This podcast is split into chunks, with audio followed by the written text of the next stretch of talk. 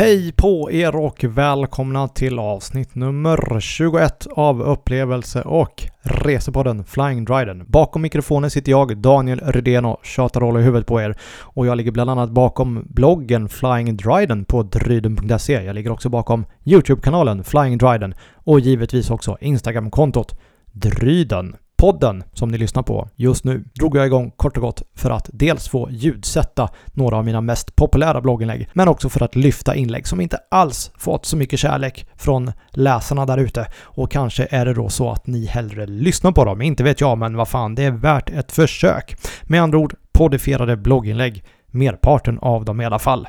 Idag ska ni spetsa öronen ordentligt för jag kommer här att ge er några ovärderliga tips som får er att framstå som både smarta och resvana. Vi ska nämligen bege oss till platsen där djungelns lag verkar råda sedan några månader tillbaka. Jag säger hej och välkomna till Sveriges bästa, äh, största flygplats, Arlanda och kökaoset. Köerna på Arlanda är något av det mest omskrivna under våren 2022, i alla fall när det kommer till resor. Allt fler länder har öppnat upp efter pandemijäveln och folk har insett att det utan några större problem går att resa ut i världen igen och det är ju helt fantastiskt. åtminstone Europa är ju i princip lika öppet som före 2020 med vissa undantag såklart så ni kan bespara er alla tankar kring det. Fast det där utan större problem har ju med tiden fått sig ett par tre knuffar i olika riktningar. Förutom köerna på Arlanda har den taffliga hanteringen av nya pass fått helt egna rubriker. Även flygbolagen har svårt att rekrytera folk och det är inte enbart SAS som måste ställa tusentals avgångar den kommande sommaren. Andra bolag ute i Europa har samma dilemman och tittar vi på marken så räknar till och med SJ med problem den kommande perioden. Men SJ har vi pratat nog om i den här podden tidigare. Nu är det köerna på Arlanda som jag tänker avhandla. Ansvarsfrågan har ju bollats över mellan diverse olika parter och instanser och ärligt talat, jag förstår verkligen att ingen vill ta ansvar för den här jävla bajsmackan. Swedavia, ministrar, Säpo, underleverantörer och till och med SMHI och Myanmars BNP har alla fått sin beskärda del av den här härliga smutskastningen. I mitt tycke många gånger korrekt, kanske inte SMHI och Burma då, men det finns faktiskt en ganska stor aspekt som många verkar vilja glömma och det är ju resenärens eget ansvar.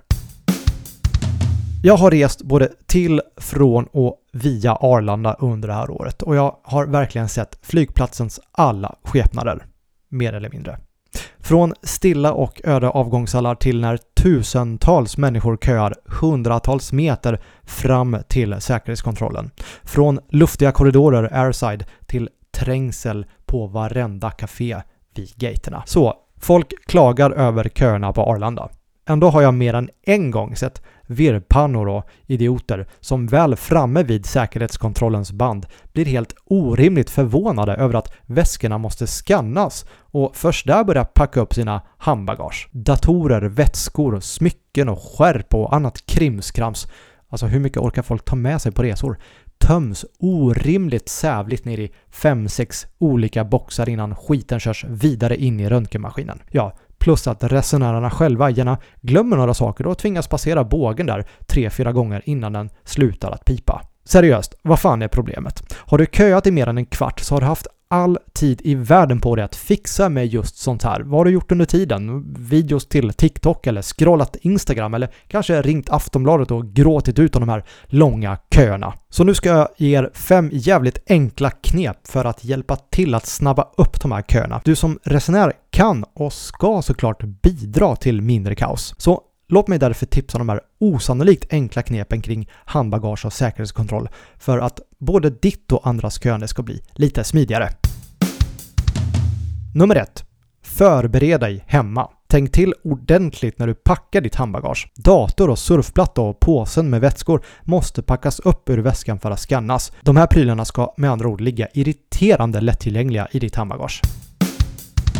Nummer två. Spara lite luft. Handbagaget måste inte vara sprängfyllt. Och behöver du verkligen alla smycken och prylar och skit? Alltså spara lite utrymme så kan du enklare packa i och ur saker utan att behöva vända upp och ner på hela väskan. Nummer tre. Börja förbereda dig redan i kön. För redan när du ställer dig i kön så kan du börja plocka av dig saker som du vet eller kan anta kommer pipa i bågen. Skärp, ringar, kedjor, örhängen, klockor klocka med mera. Och passa även på att tömma byxfickorna såklart. Nummer fyra, packa ner mobilen. Jag vet, det kan vara svårt att skiljas från den, men faktum är att den också ska skannas. För att slippa ha den löst drällan i en låda så lägg ner den i handbagaget så har du helt enkelt bättre koll på den. Och punkt nummer 5. Använd din egen väska. Sakerna i punkt 3 och 4 kan alltså med fördel packas ner i ditt befintliga handbagage förutsatt att du har följt punkt nummer 2 och även 1. Varför? Ja, först och främst för att du samlar alla dina tillhörigheter i en egen väska i din väska. Du slipper då sprida ut dem i fem olika lådor som ska skannas. Och såklart, minskad risk för att bli av med grejer. Och följer du mina råd här så behöver du en eller max två lådor. Du tar helt enkelt mindre plats och fler resenärer kan förbereda sig vid bandet. Det är en win-win för alla.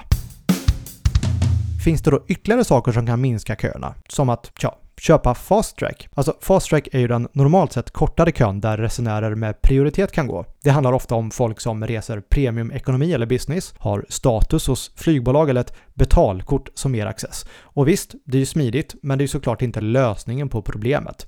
Nyckeln handlar fortfarande om förberedelserna. Ny teknik då, kan inte det minska köerna? Jo, absolut. På många flygplatser har ny teknik underlättat framförallt säkerhetskontrollen och främst handlar det om att man inte behöver packa upp sina väskor, vilket såklart sparar en hel del tid. Och ja, det är ju en lösning. På sikt. För just nu och de närmaste månaderna så kommer köerna på Arlanda fortfarande att ha andra beroenden, inklusive dig som resenär. Med allt det här sagt, gör vistelsen i säkerhetskontrollen lite smidigare, både för dig och för andra. Sådär då, jag hoppas att ni har tagit till er åtminstone något av tipsen i det här avsnittet och att ni nästa gång i säkerhetskontrollen framstår som något mer resvana.